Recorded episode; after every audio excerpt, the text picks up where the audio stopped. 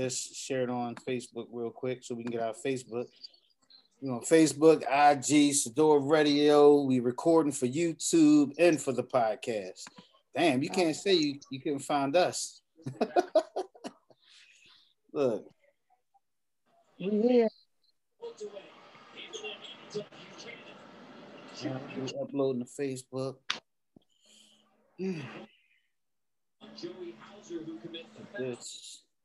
This public go live.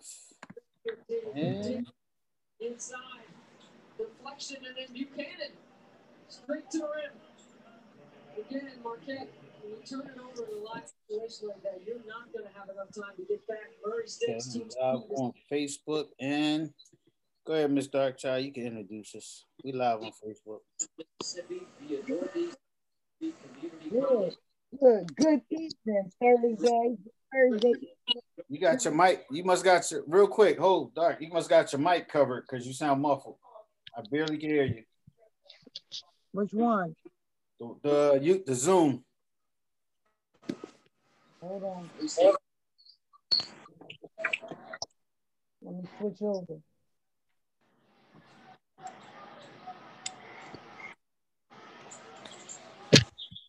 How about now? There you go. Uh, on the stand. I had to switch stands. Right, let's get busy. Simply D, you keep jumping off, coming back on. I don't know what's going on.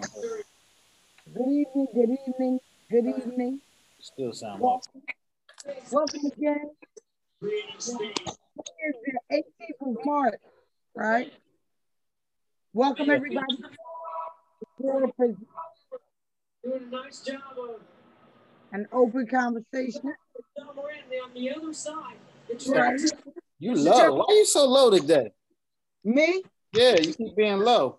John, so two fouls I don't on know why.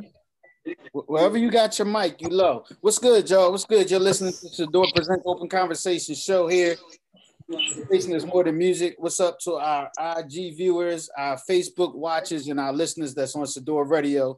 And for everybody that's watching this afterwards on our YouTube channel, Sador Radio, and the podcast listeners, Sador Radio. Damn, I feel like I didn't did the whole show after introducing it. A little bit better? no, step back, fall back a little. Say something. Do I sound a little better? Yeah, a little better. Go ahead, you got it. All right. Welcome to the Fedora Presents an Open Conversation with your host, the Philadelphia Princess Comedy, Ms. Darkchild, and the man to my left and to my right. You know who he is. He needs no introduction. He's definitely going to get this name of this show. you still sound muffled. I can hear you because I'm struggling, but I know the viewers and the listeners can hear you. I know go to your office. That's where you should be at in your office. That's why you got the whole sound booth and everything done. You trying to relax in the room. That's why you go. I, I had my foot up. So, That's what it was. yeah. Yeah, So, you still low. Simply D, you, I know Simply D is on. He's going to jump in and out. Anyway, I know we All right. all over the place today, and it's going to be rough for me because I just left the dentist probably 10 minutes ago. So I apologize for our tardiness coming on a little late. I apologize to our guests also for being a little late. That's why I pushed it back a little bit because usually we bring our guests on 6:30, 6:45. So y'all probably won't catch the beginning of the show, but you catch the important, important part of the show, and that's bringing my man Will. That's cool if I call you Will, or what you want to be called tonight. That's cool. Yeah, that's cool. Will, bring my man Yeah. Will on. He was on our show maybe four years ago. If I'm, it was around four years ago, I think. No, it was longer than that. Probably It was longer than that. nine years ago. It was like I know we was on the uh the other situation of Clinton Avenue. Yeah, And, that's uh, way a while, while ago. Yeah, and we talked about some things. So yeah, it was like maybe five years ago, five six years ago. Time flying. I'm telling you, Yeah. can't keep Yeah. track. So, plus, so much going on. It's hard. do to sound keep a little track. better? So so introduce yourself to everybody for me. Um, while Miss Darkchild get her stuff together, as far as on her end, and what you do and why we brought you on tonight. Which, uh, my opinion, you are an important part of everything that's going on. People like yourself is trying to balance this whole thing that's going on out here, as far as the craziness, you know. And I see you got a building. Salute to that also. So Yes. tell, tell us about what's going on with you.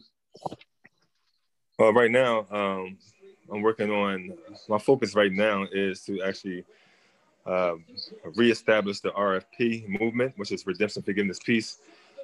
Start, I started this probably 2015.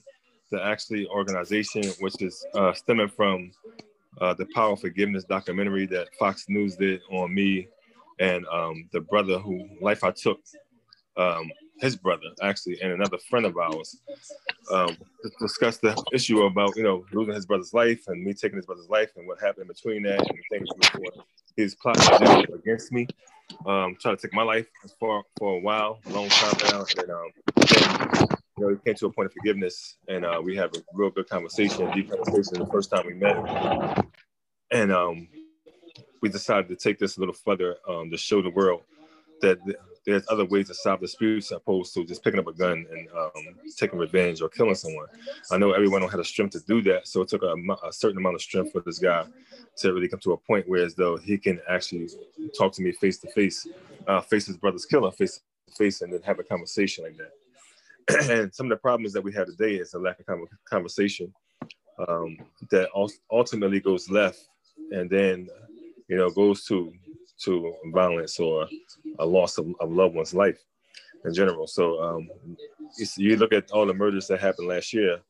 Um, probably ninety percent of the murder was was motivated by arguments. I'm saying, or it was actually um, actually um, a, a re what you call a um, a revenge murder based on some kind of argument that someone else their life. So just looking at the art of conversation and how you actually can be able to communicate with people and express yourself in a better way. So we decided to um, reestablish the RFP movement, uh, which we did like the barbershop mentoring at one time. We was in bar- different barbershops mentoring young kids, probably like 100 young men and women we had for like six years uh, that work. And um, then I went off, start traveling, speaking around the country, and also doing that work in other schools and, and prisons around the country, and also with you know a lot of millionaires who who also give conferences. So uh, spending my education and teaching those guys too as well, and also learning from a lot of those guys uh, in those big conferences like that that happens all around the country. So I decided um, during COVID, I wanted to come back with the information I already had and some of the knowledge I received from other um, from other well-educated men that you ain't gonna find in the college nowhere. Uh, you only find at those kind of conferences. And information I gathered from them and coming back to Philadelphia to start teaching that in Philadelphia. So one of the things I really Can you knew. hear me? Can you hear me? Can you hear me? Yeah. I, Okay, let me let, just let's step back real fast. okay. Um, for those that don't know the beginning of your story, Okay. explain a little bit more about the beginning of your story. Uh, which one? Beginning, beginning as a young kid growing up, or where you want me to start from? the beginning is like when I was a kid. So, Start from with a situation where you took the young man's life. okay. So yeah. Brought- So what brought all of that about? Well, mainly it was about, I mean, two, a bunch of young men in the community raised in single parent homes, um, dealing with a lot of trauma growing up, uh, a lot of hurt, a lack of education, and um, direction. I mean, and we was on the streets hustling, doing our thing, you know, um, got into an argument, an altercation with another group of guys, and turned into a shootout at a skating ring, whereas though uh, I took a young man's life and another friend of mine got shot too as well. Then we went to prison. Um, I went to prison, you know, facing the death penalty because of all the charges they had against me, like aggravated assault, attempted murder on a witness, and a murder, and a homicide, conspiracy, and gun charge. So I was really facing the death penalty at first, and then um, my my my my lawyer kind of got the charges dropped at preliminary hearing, whereas only I was facing life for the one murder and aggravated assault. Um, the blessing of the Creator I was able to beat the aggravated assault, just get convicted of the murder, and, I was found guilty of third degree, which only received initially 25, about 15 to 30 years, like that. But I uh, got some like five to 10 years suspended. So I wound up doing a whole 20 year sentence, 10 years in, 10 years out. But during the time I was incarcerated, I took the liberty to re educate myself and re re um, reinvent myself by just seeking information and seeking knowledge on personal development and growth. Because I knew I was a lost kid, I knew I was a hurt kid, I knew I was misdirected, and things I knew um, that I was better than, especially my environment and the things I was doing. So I wanted to discover to see how how great I can become. I mean, and I began to do that. And as I began to transform my life, I began to help other men in prison do the same thing. You know, and I just took on that initiative to just educate our community because there was a there was a lack in our community, a lack of education of self, uh, personal identity, personal um, personal growth, all the things that were lacking. And then when I came home. So did you know this young man? Yeah, I know him. Yeah. Okay, so it was like what these young what these young fellas mostly go go through now. Start child. We lost him. Give him a minute to get back on. What's going on, IG? We trying something new, so work with us. Um, this is Mark Five. This Dark Child. Shador Radio presents Open Conversation Show here the first and third Thursday, 6 p.m. to 8 p.m. Today we have a special guest, Mr. Will. He's jumping back on now. So give us a second. My bad. My bad. I got a phone no, call. No. All right, there you go. You good. Go ahead, there we go. What was your question? So a lot of what we're what what happened was um I need to turn. Yeah, turn down your IG. I gotta turn it completely off because. Yeah, turn it down. We don't need to hear nothing. We're not hearing it, it, it's it's killing me. Um, so what what I heard, you had an argument with somebody else, like these young fellas in the street normally do. Right. You handle it the way they handle it now. Mm-hmm. Comes to the gunplay. But what was it and when was it that you changed your mindset and said, I've got to do something because now I'm responsible or I feel like I own a part of what's going on in these streets? Well, I think most most likely um, the change came in when you know my son was born, when I was incarcerated. Um, a few months later, uh, my, my girl at the time had a, had a child. We had a son. And that kind of was more of the eye opener for me to say, look, I don't want my son growing up the kind of environment I grew up in, um, not having directional guidance from his father because I grew up in a single parent home. My father, I'm originally from North Carolina, so that's where I was born but I was raised in Philly uh, since I was probably six months or something like that. So I knew that um, he wouldn't be able to survive in the streets that I grew up in. I mean, by himself. So I knew uh, one thing I had to do was really help him. I mean, so the things that the change started with him, and didn't start with me first. Wanted to do that. As time went on, you know, I started to see myself as being better than the environment I grew up in, and not wanting to be in jail for the rest of my life, not want to be 60, 70 years old, mopping the floors in somebody, you know, dining hall. You know, so um, that even put more um, focus on my transformation. I knew that only way I could be a good father to my son is to transform my life, is to educate myself. So, so I started. gave you purpose. Yeah, that's right. He was the why. He was my why initially, and then other things became my why as well. So how was it that they gave you ten years incarcerated and ten years suspended? Well, um, they gave me 20 years, really. 10 years I did in, inside, 10 years I did outside on parole. But they suspended the five to 10 years that they had run a while, which would have been like 15 to 30 years altogether. But they suspended that. I don't know, the judge, judge suspended it. So was, I was thankful for that.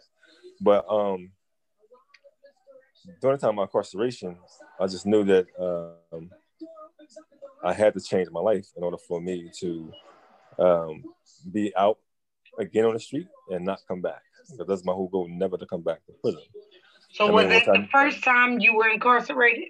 Yeah, it was like the first time I was really incarcerated. I was locked up before for drugs, probably like two months prior to that. You know, um, I wanted to beat the drug case when I was in court. Um, for going to court for the homicide, I wanted to go to court for the drug case and beat the beat the drug case. So only thing I had to worry about was the homicide. So that two months that you spent incarcerated on that drug case wasn't enough to make you think, yo, I don't want to do this. I don't want to be here.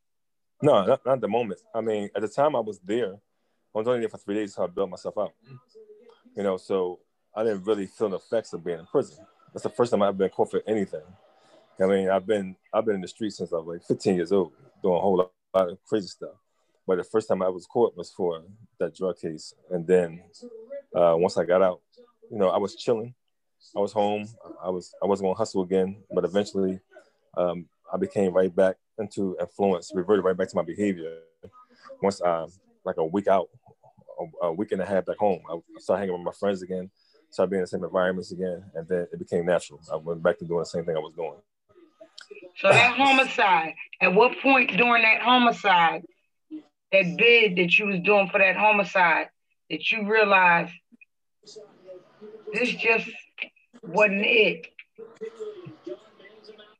This was more than I bargained for. Three months um, in, two months in, a year in.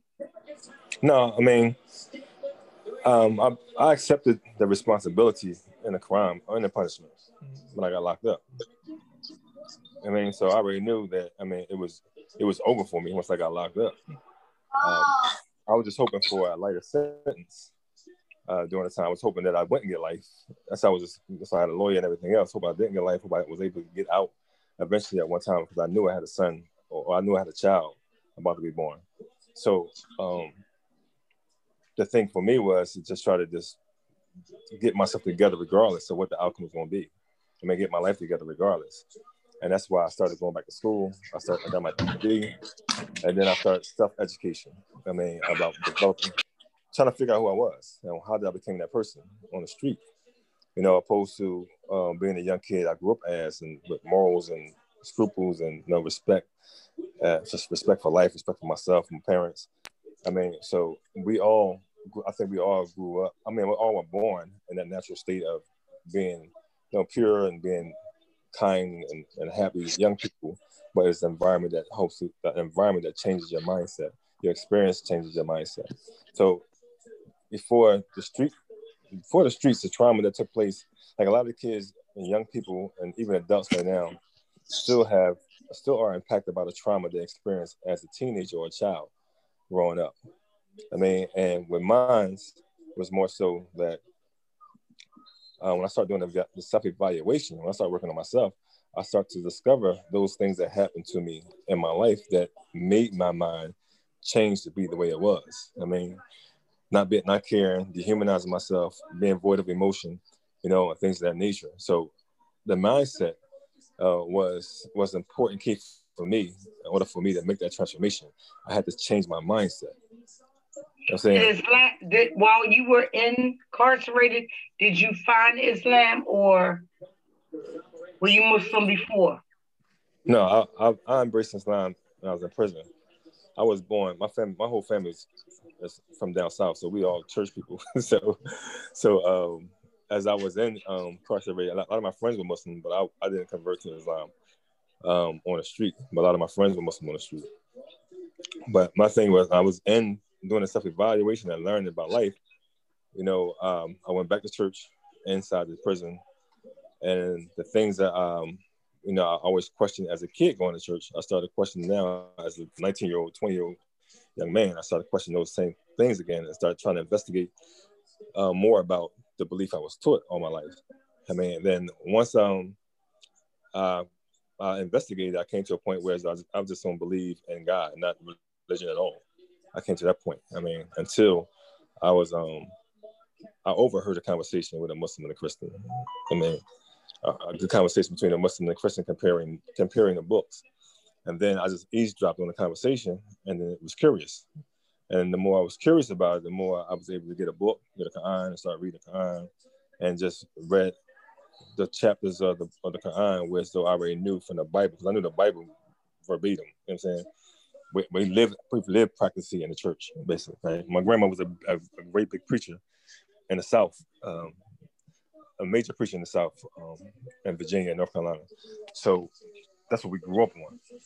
But um, when I was from my investigation of it, I just came to a point where though like Islam kind of make more sense. You know what I'm saying? This part make more sense in the Quran. This part make more sense to me. So I just started following more and more and more. And Then eventually I converted to Islam. That's how I became Muslim. So now that you're out and you're speaking publicly to um, about your trials and tribulations and your journey and it went through, how does it feel and what perspective do you bring your journey to the folk, to the kids, to the youth? As I see you speak to a lot of youth.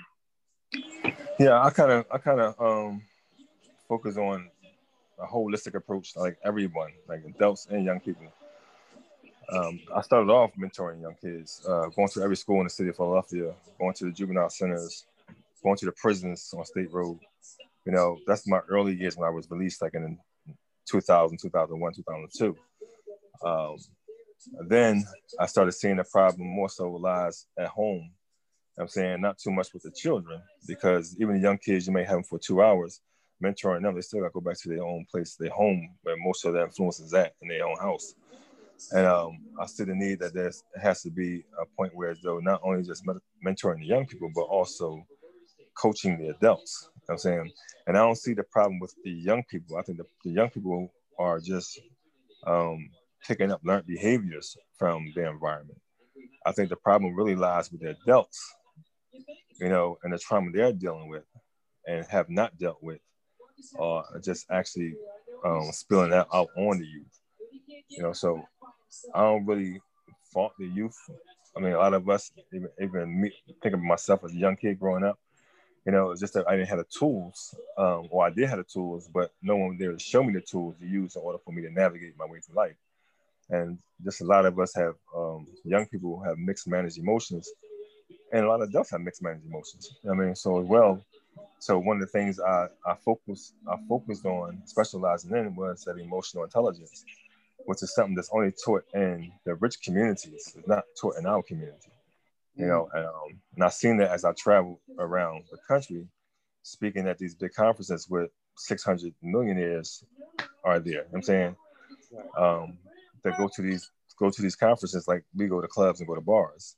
But I'm saying to myself, the first shocker was for me when I first went to a conference and spoke was to be sitting around in the midst of a whole bunch of millionaires continue to educate themselves on their own personal development. And I was wondering, like, why y'all here? You already successful, you're rich, you know.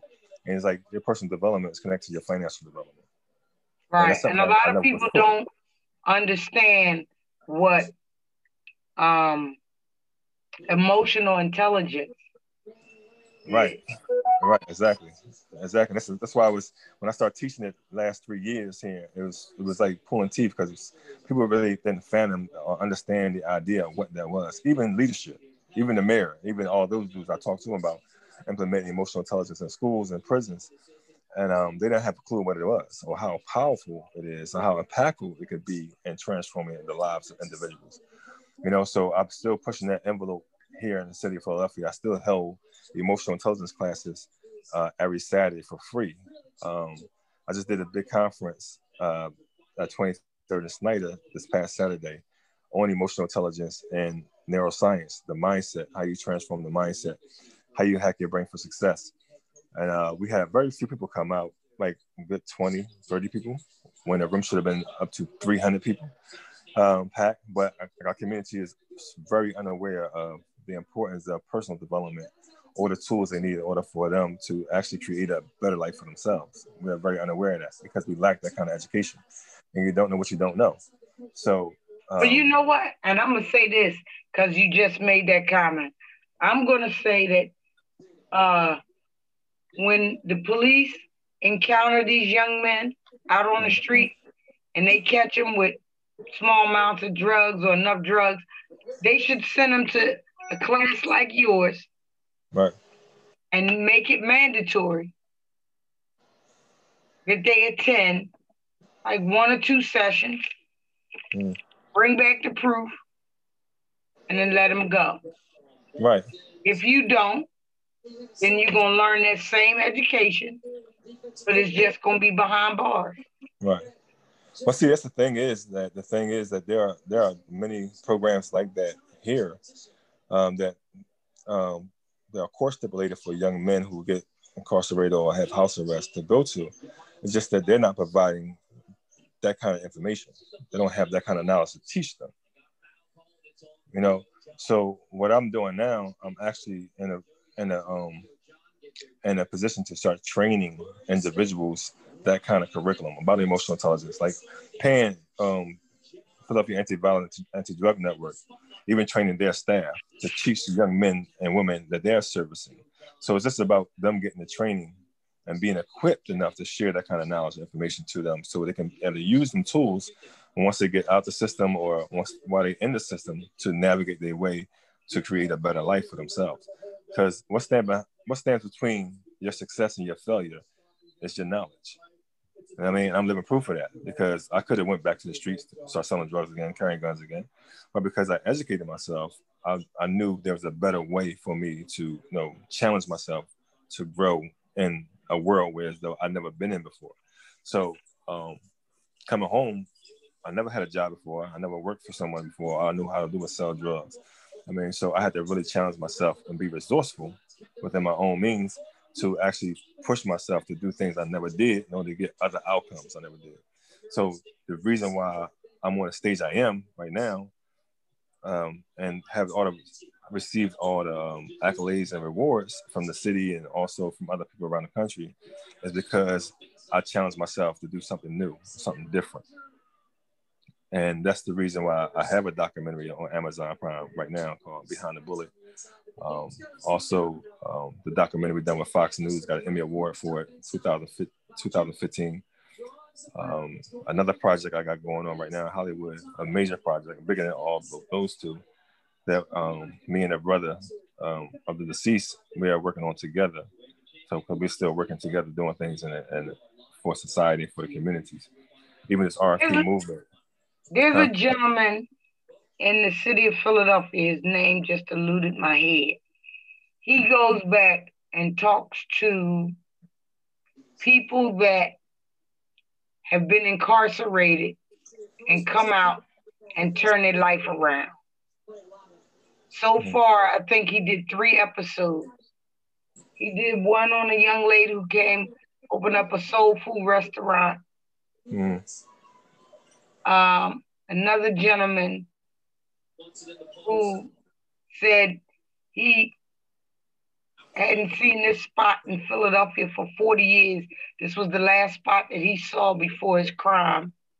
And he's going around mentoring. Why such separation of programs? Why y'all don't collaborate? Why we didn't collaborate? Yeah, why don't people with great ideas and good programs collaborate in our city? Oh, we do. Just people got to know each other first. it start off, we got to know each other first, and then it starts off with um, what are you, you teaching and educating? I mean, so I mean, I collaborate. I've been like I said, I've been doing this work for 20 years. So most of everybody's been doing this work. already we, we know each other. You know, um, and it's, it's, it's I mean, it's, it's like now. It's, it's I, I took a year. Uh, hold on a second. I took a year off because of COVID. Um, well, probably more than a year, probably a couple years because I, when I was traveling, uh, I was I was still doing some work here in Philly, but I was mostly doing work around the country. But um, I'm still in touch with people who are actually doing the work um, out here, and I'm still connected with some people who are doing the work now. So yeah, we do collaborate together. We do things together. Like No Gun Zone, we did the um the Hope and Healing uh, event this Saturday. We ready to do another Hope and Healing event in March. I mean April. We're doing one with April. Um, then uh, with Big McFly, they're doing a tour too as well. So I, I, I collaborate them on their tour on 52nd Street at Malcolm X Park to speak to the people out there. So we do collaborate um, a lot. Um, um, Men United for Better Philadelphia. I work with everybody. Seth Williams, mothers in charge. I don't collaborate, but most everybody in the city that's, that's, that's doing this kind of work. So, and the fact that we don't collaborate, if we didn't collaborate, because the fact we don't know each other. Oh, okay. Makes sense. So, so real quick with the uh the event last Saturday, give a little bit of information on that because I know you said that you're going to do another one in April next month. Right. So tell Right. us a little bit about this event that you are putting together that was last Saturday, so that way people can know that they need to come out next month. Right. Some of the things that they're missing. Okay, so um, like I said, when I was when I was traveling around the country doing these conferences, um, uh, I decided, you no, we need something like this in Philadelphia. We need a conference in Philly and get our people more engaged in learning from conferences, opposed to just learning from school and colleges. You know, um, so the first one I did was 2000, was last year actually, it was last year. Um, Take Your Life Back conference, and I have several speakers from Philadelphia who may live in different areas now, New York, Washington D.C., that came through the trenches, grew up, got their career going, and became successful. And they came back to start speaking to the community. We had good, probably 80, 90 people there at that event. And um, what we talked about was financial literacy, things I'm talking about in our community, their relationship with money. Um, I talk, I talk about uh, emotional intelligence. Uh, we have other other brothers talking about, you know, um, being stuck in the trap, how you get out the trap. And um, we had a few speakers. The, the audience loved it. I mean, it was very impactful, uh, very inspirational, very motivational. So they loved it. And um, man, No Gun Zone, we did another one event too, like that, where we had like 70 people come from Delaware and Jersey and Philly, and all of them loved it. It's like a, I mean, the information is definitely um, for most everybody who show up. I have some of the testimonies on my page. You look at my page and let the people talk about for themselves how they felt about the information they received from any of those events, and it exceeded their expectation. Why? Because most of us know know the um have this information in our mind. We just don't know how to put it together. You know, and what I do, I'll help people actually gather information that they already experienced in their own life or information they heard from someone else and just put the puzzle together. Whereas though you can have a new enlightenment, a new hope, or well, oh, I should go about this way. I can go about it that way. Or I can deal with my trauma. I can face my fears. I mean, and just give them a whole perspective on life in general because we're not taught how to live. We're taught how to survive. And with this information, it's teaching you how to how to live. I mean, That's true. The feedback, the feedback from the public and from support, not just the Seth Williams and the, you know, mothers in charge, not them. Let's Right. take them and put them to the left for a minute. I'm saying, far as the public, Right. what's the feedback? Are you getting? Do it seem like people are really gravitating to it, or does it seem like it's a pulling teeth? no, no. I mean, once you once you get in the room, Mhm. and all those testimonials I'm talking about are from people who are first time being exposed to that kind of information.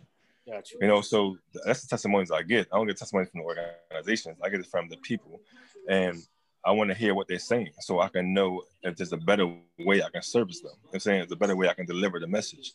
Right. You know, and like you said, if you go on my page right now, you'll see some testimonials up there too as well. I also do a one-on-one coaching. Now my business turned to one-on-one coaching where people will call me who may be in a crisis right now, might be stressed right now, might be going through certain things, and I do a one-on-one with them, personal, a one-on-one, like you know, like a psychiatrist would do.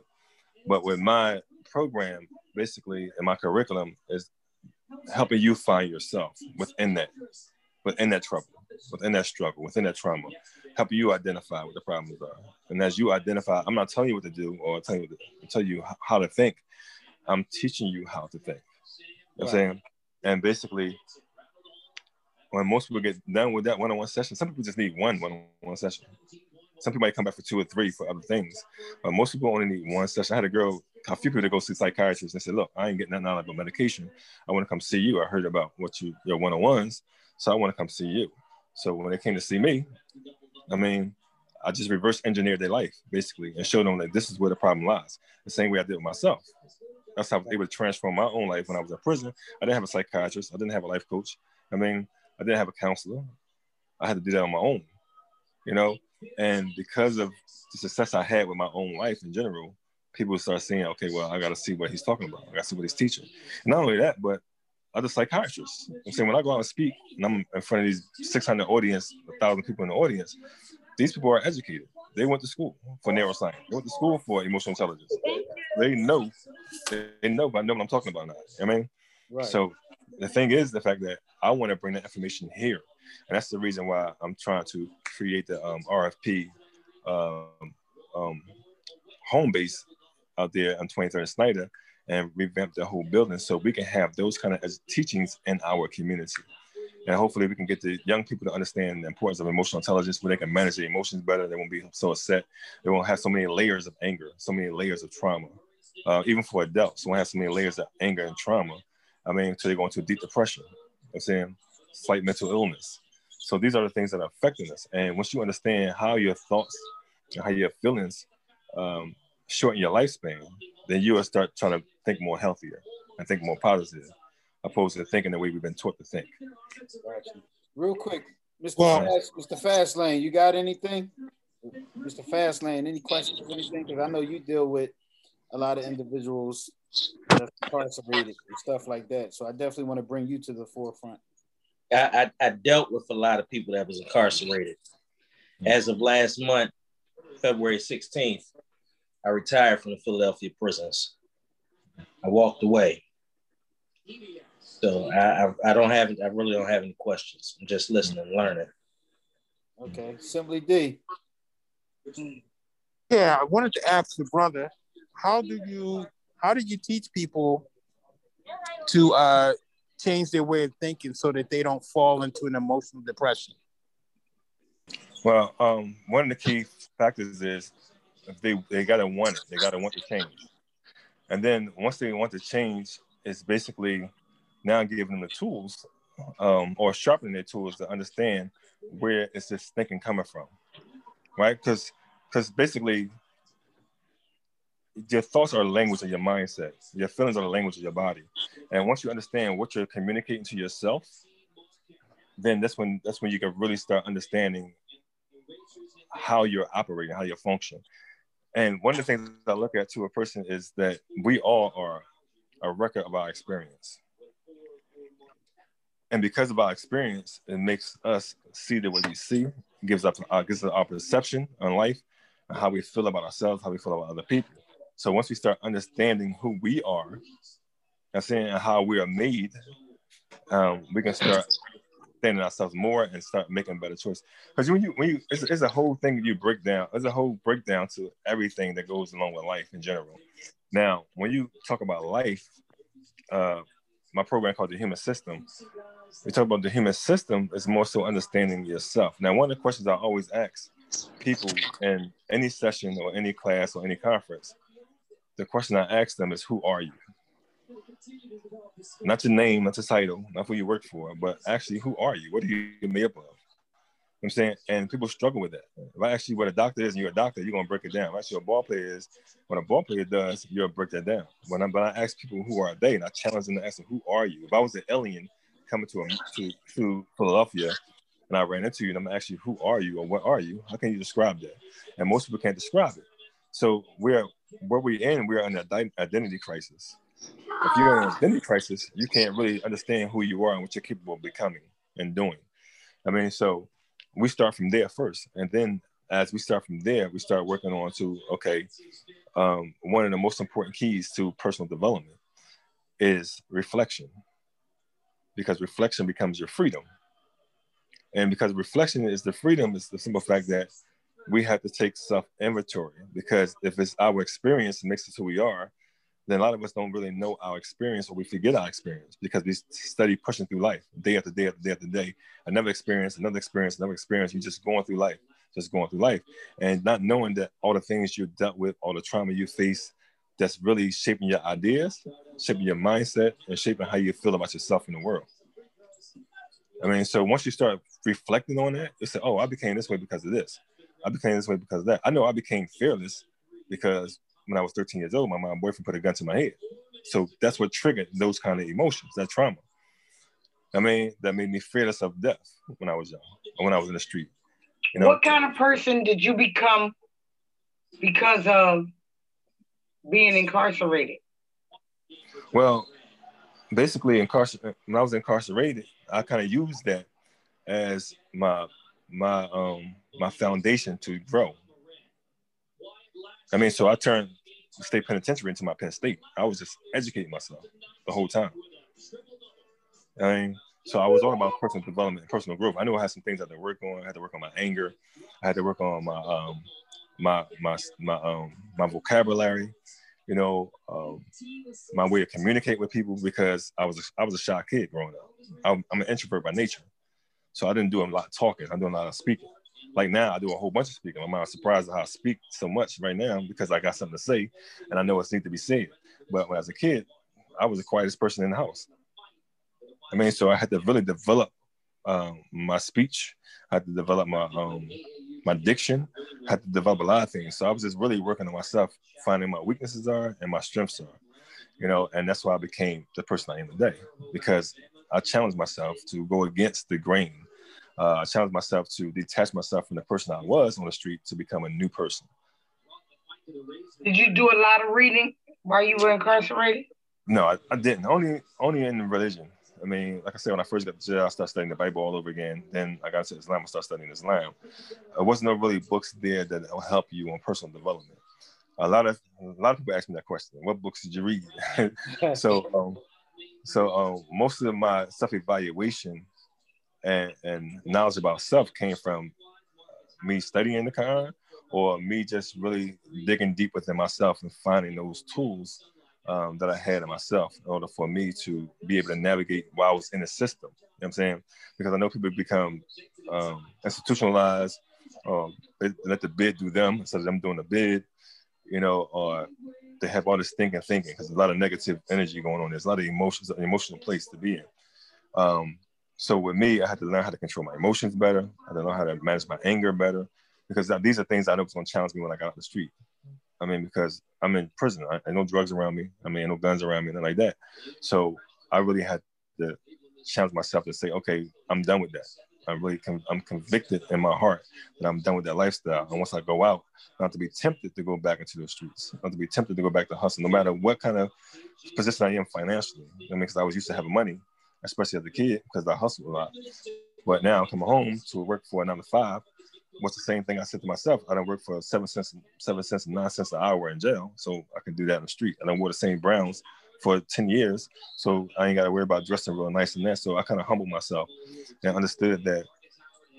Um, what word I always use? Um, how it was run by. Um, I can't remember right now. It probably comes to me, but I knew that I had to humble myself when it came me come out in the street and I had to be patient and not try to just catch up with everybody else. The Joneses and my friends were still hustling and selling drugs and doing things they was doing. I had to really detach myself from my friends too as well. Just really go on my own purpose and focus. See, in life, a lot of people don't move in purpose; they just move. I mean, right, right. I learned to I, I learned to move in purpose. That means I have a focus, I have a direction, I have a plan, I have a goal that I'm trying to achieve. So I can't be distracted by no nonsense. You know, so that's one of the things I stuck to. I learned that in prison. I mean, I always have a plan, so I start planning my day every day. You know, what I'm doing from the morning to night until I go to bed. Um, I started challenging myself to be uncomfortable. That's how I learned how to cut hair because I didn't know how to cut hair when I was in jail. I learned how to cut hair when I came home when I got a job because I couldn't get a job nowhere else because of my record. So I challenged myself to be uncomfortable in the setting of, of a public setting, whereas though I'm not used to dealing with people because, like I said, I was an introvert. Um, not used to dealing with people with attitude, and I wasn't good at cutting hair, so I was gonna get some attitude from people at the time. So a lot of stuff I just challenged myself to do. I mean, and a lot of us don't challenge ourselves enough, or we don't want to be uncomfortable enough to change. But only uncomfortability allows change. Comfort don't bring change. Only uncomfortability allows change. I was going to ask you that. Do you feel as though people are so comfortable that when change comes, that's what gets them mad and move different? Well, see, what change is that change is going to happen inevitably. Change is inevitable. Growth is optional. Right. I'm saying so if you want to grow, then you have to be uncomfortable. Or life will force you to change. Absolutely. Uh, Absolutely. So so I know you said that you had some testimony uh, videos on your page. Can you give our viewers and our listeners your page so they can go and look at some of those uh, videos and stuff like that? Yeah, um, I have I have three pages, but my main page is Latif underscore Muhsin, M U H S I N. L A T I F underscore M U H S I N. And that's on Facebook or Instagram? Instagram. Instagram. Facebook is Will Little or Will Latif Little. Cool. Simply D, you got another question? I know he's he's working, so at the same time he listening, he's jumping in and out. So Right. that's why I try to, you know. Mr. Fastlane, I see you shaking your head. You don't have nothing. All the years you put, all the years you work with different individuals, you tell them you ain't got one question. Cause you unmute yourself. Unmute yourself first. I can't hear you. Yeah, I, I've worked with some very intelligent brothers throughout the years. Yeah, my years working in prison. So absolutely not. It, it doesn't surprise me to hear, you know, an, an intelligent brother that's out here that's making moves and doing positive things, and it's, it's good stuff. So it's just me just sitting here listening, you know, and learning because, you know, that's that's that's what we need to do. We need to sometimes just subdue our passion and just learn and just listen instead of always speaking. So today I'm just listening. Got you, got you. And and and I think that's one of the main things that I appreciate you, Will, for doing is sometimes people don't want to listen to people that haven't been through anything. Right.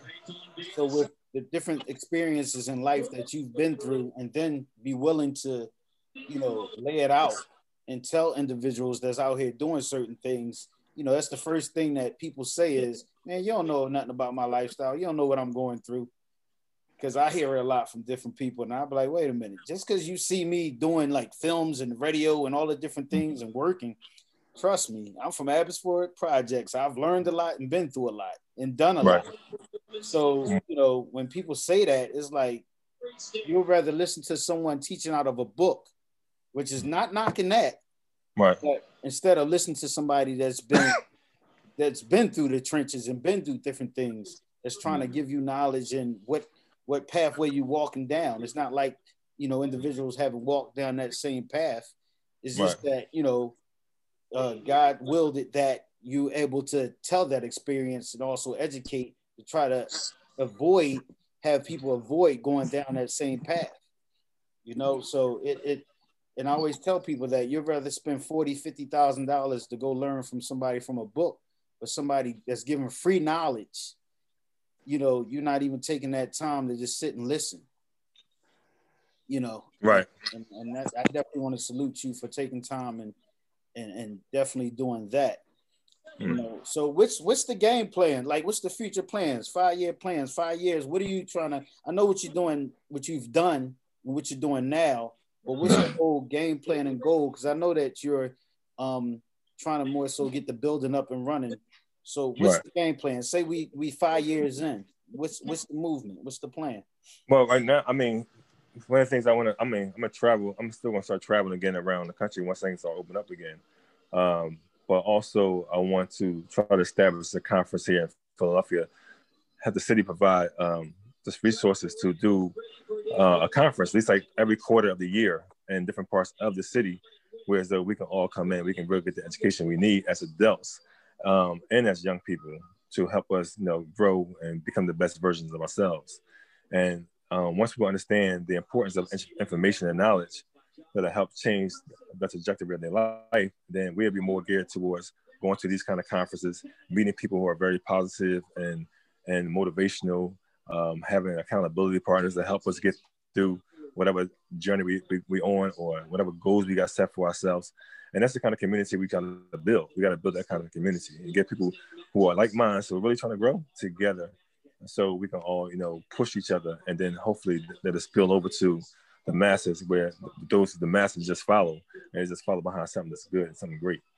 You know so that's my journey. I went, i want to more conferences uh, every quarter of the year um, different parts of the city and also just established this rfp mentoring program to be the number one program in the city to um, you know, to help young people and adults.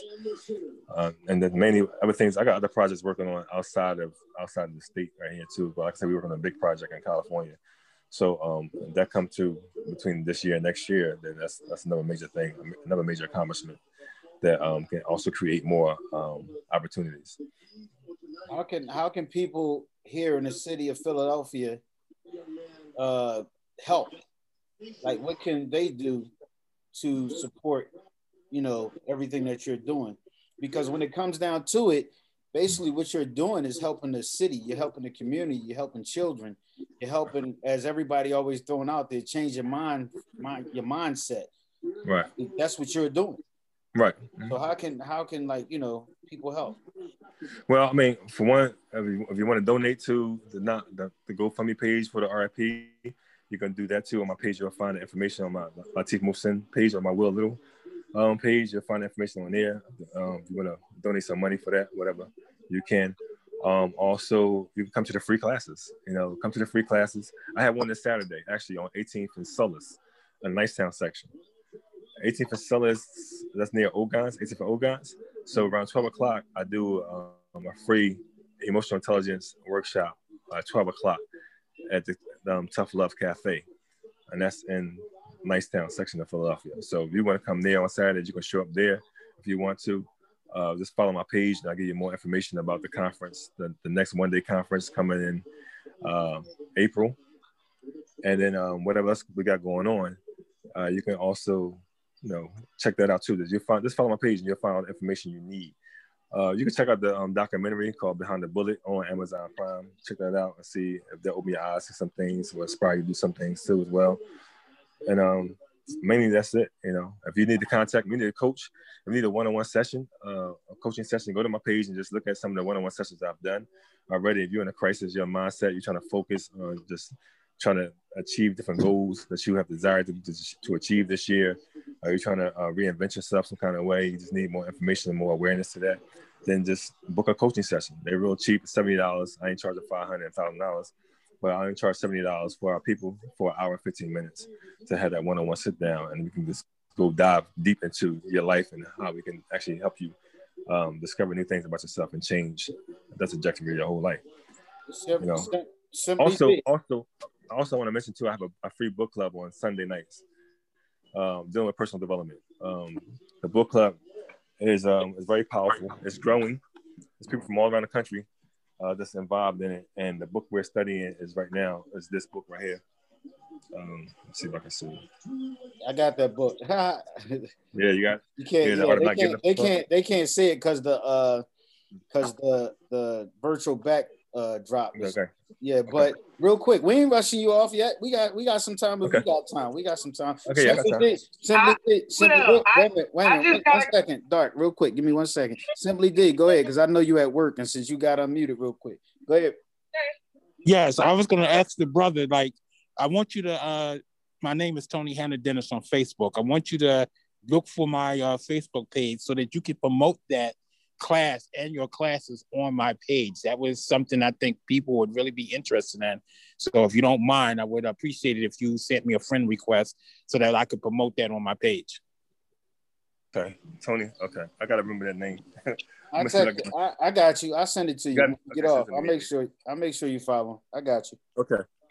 All right, All right. The question I wanted to ask is, um, behind the bullet. Can you tell us uh, a little bit? You mentioned it real fast. I jotted it down. Tell me where, I, I think you said Amazon. Tell me, give me a little who, what, when, where, how. Well, you know, it's on Amazon Prime. If you have Amazon Prime, it's on Fandango, it's on Hulu, it's on a, a few, like 29 different um, streaming networks. Um, it's a documentary about me and three other individuals around the country who actually took someone's life and now how they're living uh, with that uh, particular uh, incident, and how they're functioning, how things are working for them in life right now. So it's a real powerful story. Just get people to think about before they pull the trigger, what's what happens uh, to the individual, you know, um, after they take someone's life. You know, because we in a we in a, a, a, a, environment where as though um, it's kill or be killed, and everybody thinking killing is the is the is the way to solve problems. You know, and what you do sometimes create other problems, mental and emotional problems, uh, if you're not strong enough to handle that or deal with that. That's the so the, the, yeah, the art not giving a fuck. Uh, yeah, that's the book right there. Yeah, that's it. That's, that's the book that Will was talking about for everybody. For the book club on Sunday night. Yeah, so for everybody that wanted to know, that's the book that he was holding up. I know a lot of people couldn't see it, but that's the book. Um, Oh, tell, spell out the, the whole name. Say the whole name of the book. So Mark, that those that challenged that can't read can get it. Yeah, the art of not giving a fuck. It's on YouTube too. It's audio on YouTube. You can you can just um, listen to the audio on YouTube, and and um, you know just listen to the book there. And then if you want to come on on Sunday night, just just um, follow me on Instagram, and I'll give you the link. You can sit in and just listen, or you can actually chime in to what spoke to you in that book and that chapter.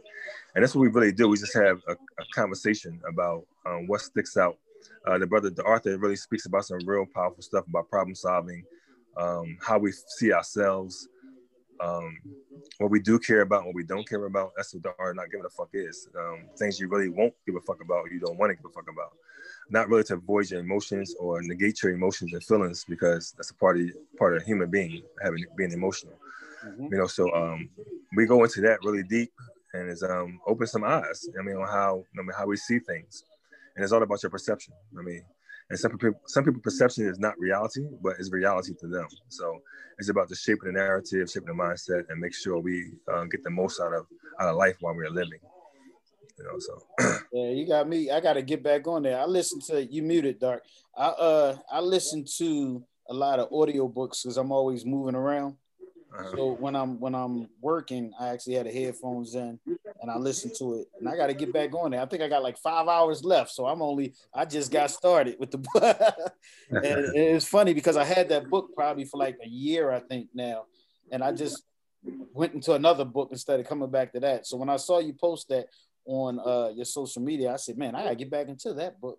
Because that, yeah, that's, you know, it's definitely an interesting book. Do we have, any, we have any books coming? I mean, do you have any books coming out or anything? Well, my book, I only have book one book up now. My um, autobiography is um, ICY, Life and Times of Will Little. Uh, I have some of those books myself. Um, we come to a class and I can, I can say you went to class, but you can go on Amazon, um, Amazon and order the book off of Amazon. If you want to send it to somebody in jail, you can send it to somebody in jail from Amazon too, or somewhere in the country. Um, it's a it's like a four or five star book. Um, the ratings go up and down based on who's judging the book on Amazon, but it's, it's a really really good book. Uh, I believe, and everybody else believes. So um, just check it out. Just tells my transformation, tells my story, and um, how I was how I became the person I am today. But I'm working on another book um, also called Seven Steps of Transformation. And it's teaching the emotional intelligence and the neuroscience and, and the human system is teaching that in that book. So I'm still in a in a pre stages of that book right now. Um, hopefully, I get it done by the end of the year or next year sometime. Okay. okay. Well, we have some. So why do you think, people... Will, that our young folks are not getting it? Say again. Why do you think our young folks are not getting it? Because they're not being taught properly. There's a lack of education. I mean, a lot of the young people they want to learn. They don't want to live in that life. Even the dudes on the street. I mean, I'm, I'm a barber, so you know, I'll be around. I've been around young men all since I've been home. You know, and it's not the fact that they don't want to be doing the right thing. It's the fact that um, they get pulled in. They get influenced um, by their condition, their mind state, and their environment. You know, and a lot of guys that's in the game or shooting game, whatever, they want to, you know, they want to be out of it, but because of their loyalty to their homies or their friends or their fear, I mean, they don't, they can't get out unless they move or relocate. So you see a lot of a lot of the murders uh, that's happening right, right now because the individuals are doing stuff and forgetting they did it, not forgetting like literally forgetting, but you know, not knowing how to change their life after they pull a gun on somebody or shoot somebody or, or maybe kill somebody. I mean, they had no second plan. They had no no um, what you call consequential thinking. You know, we got to teach them consequential thinking and proactivity to be more proactive in their thought in their thought process. Simply D, what you got? I see you raise your hand on here. Well, does your program help change, help change the attitude of young black women? Say it again. Does your program help change the attitude of young black women?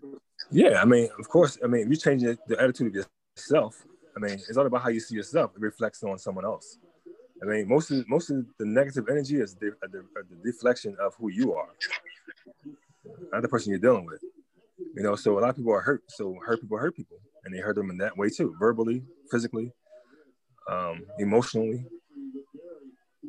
So let me ask you a quick question. Um, since everything that was going on last year, do you see emotional? Uh, how do you word it? Because of everything that's going on, yeah. Mm. You see a change?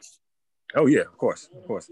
I mean, I had I had a young man who was his aunt reached out to me, and I'm ready to switch over to my computer because my phone ready died. Okay. So I had a young man that um a, a, young lady that reached out to me for her nephew, and her nephew was going through a real hard time. Uh, he, he feels though you know he was going either get killed or kill somebody on the street, or um, he was cursing his mom out really badly and telling her she wish he, he, he wish she dies. You know, you know, he's punching, punching, punching holes in the wall. Hold on, hold on. He was punching holes in the walls uh, in his house. And then when I sat down with him um, one time, just one time, and um, you know, we had that conversation, had a man-to-man conversation with him, and I told him about, you know, how to deal with his emotions, how to deal with his feelings. He was lacking his father in his life. So that's that's one of the main problems that he had. You know, and um, I was telling him the same thing. Look, I grew up without my father. You know, I see my father like five times in my whole life. You and that's three times when I was adult. So um, when I start connecting with TV him, on and it's drowning. hear me?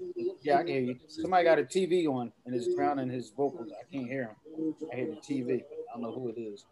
Can you hear me now? Yeah, I can hear you. Go ahead. So when you start connecting with me, um, then we just had that kind of connection. That's what you got to build, a connection with people. And when you build a connection with them, like my audience or my crowd, I mean, or my class, I make sure I set the connection, which is the right energy and frequency that we're on. I mean, so we can really have that kind of conversation, which digs a little deeper than a normal conversation.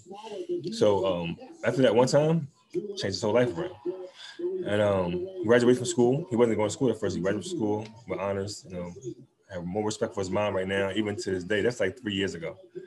And now he's still. I was going to have him on Channel 10 with me because Channel 10 did this. I just did something with Channel 10 on the issue of violence and gun violence in the city probably like a month ago, and they wanted to interview. They wanted to bring that interview onto um, onto the Channel 10 News to show the transformation that this young man had within an hour session. And most people, when you see on my page the testimonials, they say, look, I've been here for an hour, 15 minutes or two hours, and it already inspired me to do so much more.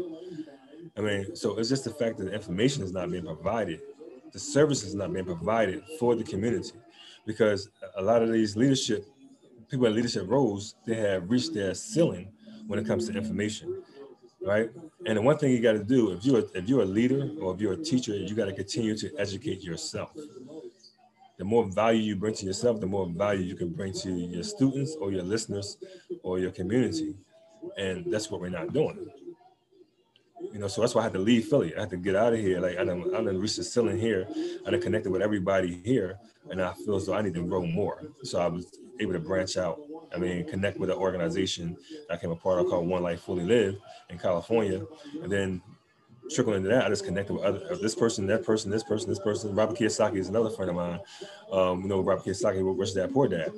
And we developed a great relationship. I'm saying because he was teaching about financial literacy and everything else. Actually, he gave me like three of his three of his games right here called um, powerful, good, great games. You can use that with kids too as well. I'm gonna use this in my classrooms when I start teaching um, the RFP movement again. Uh, cash flow. Cash flow is a very uh, um, significant game that teaches you your relationship with money. And most of our problems because are coming from money. But most people don't know that most of our emotions are connected to our money too. We spend out of emotion. So if I'm, Absolutely. I'm going through something, I'm gonna go buy some food, buy some clothes, get my hair done, buy some alcohol, some drugs. Why? To make me feel a little bit better. We're trying right. to fix the problem. We're not solving right. it. So you fix the problem, the problem always gonna return. You solve right. a problem, you don't have to go back to going back to that problem. You just move on from that problem. Got 99 problems and they continue to continue to revolve. And right. if you solve one, you create another one. So it's always 99. Right, exactly. So you recycle you're recycling the same problems over and over again. So you're not really growing through it. Mark, that's gotta be you with the radio. It's drowning. No, I'm muted. Everybody else is muted. No, I'm muted. That's that's Will TV. That ain't that's that's it. Because I muted everybody just to see who it was. That's Will. Yeah. That's not me. Yeah, that's me. yeah. Look, you see how she blaming me? the computer picked it up. Yeah. Okay. No, that wasn't us. My bad. Look, that's why I muted all the hosts to see was it us or was it? Look. Right. So what's up with the shirts? Are you still doing the uh, peace shirts and? Uh, no, not now. Um, I kind of just put that on hold because I was so busy doing everything else. Right. And um, uh, I'll probably bring it back sooner or later. Once I get everything organized and focused, again, I probably I probably um, help us the, the um the, um, young men and women teach them how to actually brand their own shirts too as well. That's one of the things we're going to bring to the table. Um, I have a lot of partners and friends in the city that we're going to actually, um, like we did before in the barbershops, we brought a lot of people who were from different genres and different forms of work to come in and share with them their experience, their career. And uh, I was blessed to have like some of the guys from the Wire to come to the barbershop, talk to the talk to the kids because the Wire is popular around the time too as well. Um, young black man from the Philadelphia Orchestra, he's like 20 years old. Um, um, uh, the brother um, Smack from um, Def Art, teaching about airbrushing and things of that nature.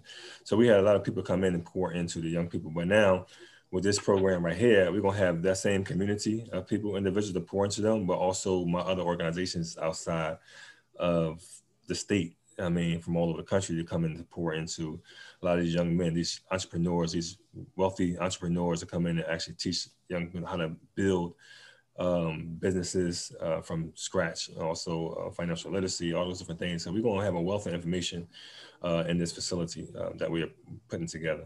It's nice. It's nice to have a facility, isn't it? Now you yeah. can really do exactly what you want to do and right. bring people to the forefront to make things happen.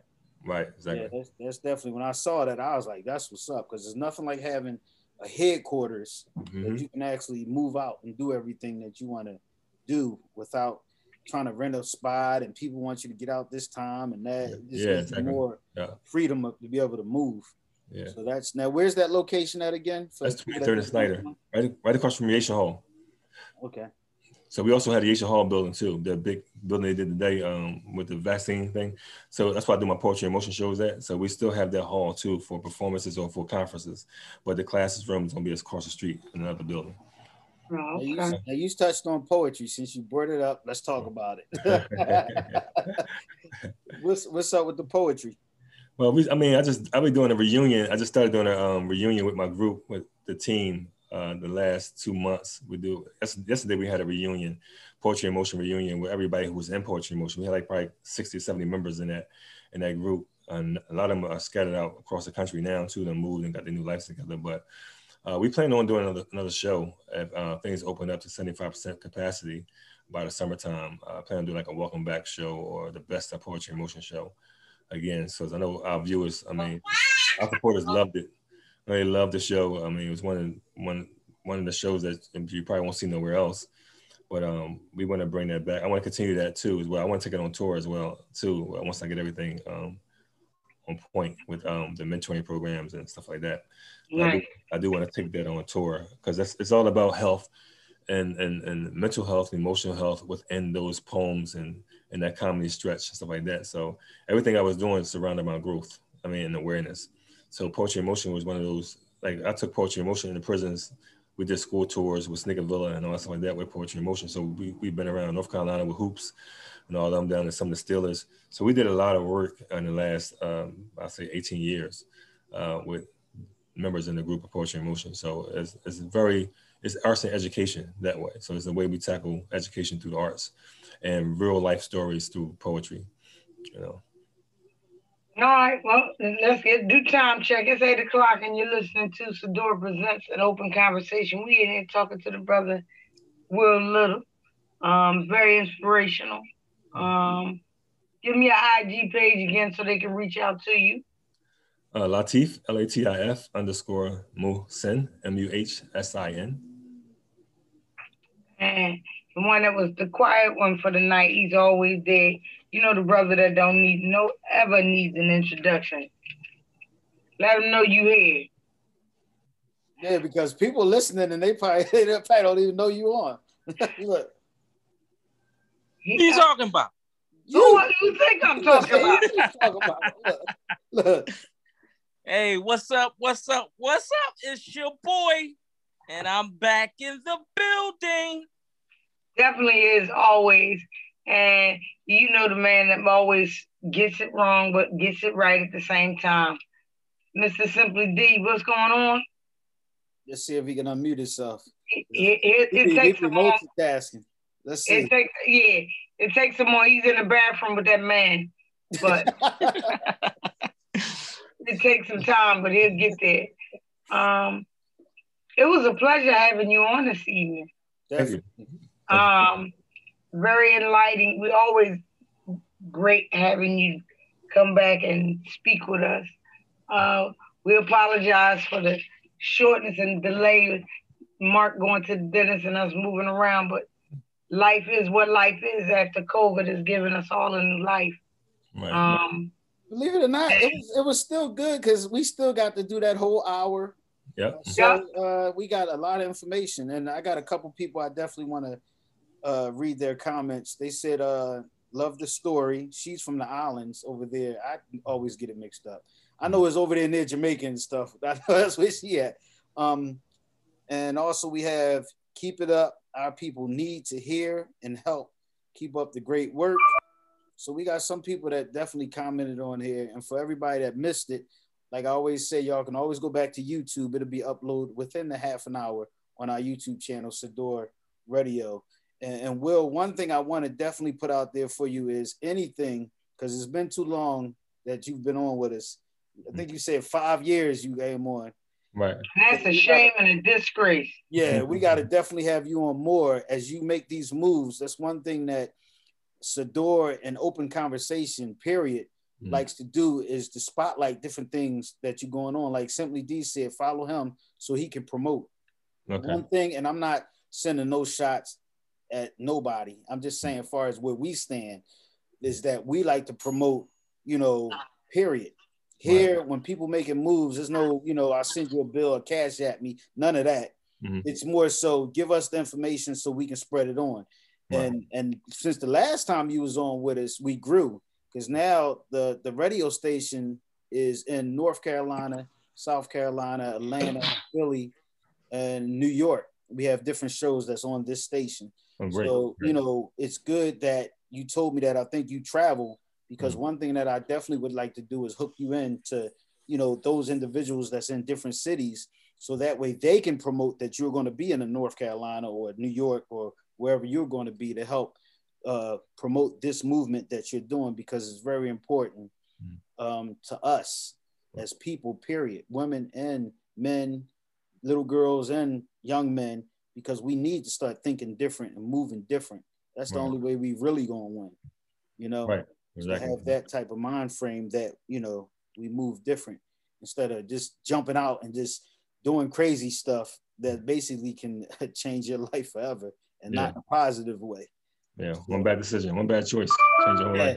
Like like somebody used to tell me growing up, it's easy to uh, get in trouble, but it's hard as hell to get out of it. Look, yeah, for sure. Know, Miss Darkchild, unmute yourself real quick before we end. I see you saying something. nope, still can't hear you. I, I, said you ain't never lied. Yeah, definitely. It's hard.